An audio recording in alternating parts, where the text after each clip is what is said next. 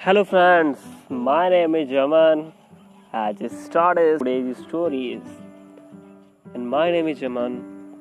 मैं आपको सुनाऊँगा एक बहुत ही इंटरेस्टिंग स्टोरी किसी ने क्या खूब कहा है कि बूढ़ों की बहुत बड़ी महिमा रही है मैं कहूँ और आज भी कहता हूँ कि बूढ़ों की हमारे जीवन में बहुत बड़ी महिमा रही है इस पर एक बहुत ही अच्छी स्टोरी मुझे याद आई है तो मैंने सोचा आप सबके साथ शेयर किया जाए तो आप लोग जानते हो ब्याह था।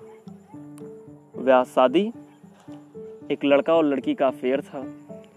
तो लड़की के बाप ने बहुत मनाने के बाद राज़ी हुआ। उसने कहा, मैं शादी तो करूँगा, लेकिन उसके लिए क्या है?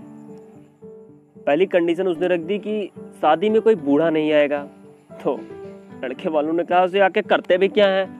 आते हैं बैठे रहते हैं बस कुछ नहीं करते रहने ही देते हैं। तो घर पे जब बात गई लड़के के तो लड़के के जो नाना थे वो अटक गए। उनका काम ही है नाना। उन्होंने कहा हम तो जाएँगे भाई। हमको ले जाओ। कहे नाना जी शादी नहीं होगी। कहे हमको लुका छिपा के ले जाओ बक्से के अंदर ले जाओ संदूक के अंदर ले जाओ। तो कहा चलो ठीक है। तो क्या हुआ नाना जी को आ, गाड़ी की डिग्गी में छुपा के ले गया गया। गए, शादी हुई। तो शादी लड़की विदा होने से पहले लड़के ने जो बाप था, वो उसने संदेशा भिजवाया जाके कह दो, जो घर के पीछे नदी है, उसमें से पानी की जगह दूध बहे तो लड़की ब्याहेंगे भाई, करें क्या? पहले से ही गोल मेल था, अब और आ गया। तो कहा, चलो ठीक है भाई, अब बारात लौटे भाई, इतना दूध तो था नहीं। तो कहा एक ने उसी में से कहा, अरे भाई, जब बारात लौट ही रही है तो नाना को क्यों उसके अंदर रखे हो? नाना के प्राण क्यों ले रहे हो? नाना को तो बाहर निकाल दो। तो निकाला गया नाना से, कहा, नाना का क्या हुआ?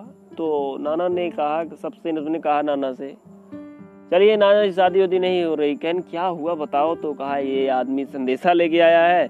कह रहा है कि जो उसके पिताजी ने कहा है कि जो घर के पीछे नदी है, उसमें पानी की जगह दूध बहे। तो लड़की भी ले जाओ। कहे, इतनी छोटी छोटी बातों पे कोई शादियाँ रुकती हैं? इतनी छोटी सी बात? तो कहा, कौन लाया संदेशा का? ये आदमी लाया। कहा, ठीक है, जाके उनके पिताजी से कह दो, तुम पानी खाली करा दो, हमने दूध का इंतज़ाम कर लिया है। तो जाके लड़के के बाप को उसने जब संदेशा दिया तो लड़के के बाप ने क्या कहा? पक्का पता करो, कोई बूढ़ा इनके साथ आया है। तो वही है ना कि जब बड़ों बड़ों का दिमाग काम करना बंद हो जाता है तो इन बूढ़ों का दिमाग काम करना स्टार्ट हो जाता है। के पास अनुभव, हम चाहे जितने बड़े हो जाएँ, लेकिन इनके अनुभव के आगे हम बहुत ही छोटे हैं। इनके अंदर बहुत ही अनुभव होता है, बहुत अच्छा अनुभव होता है।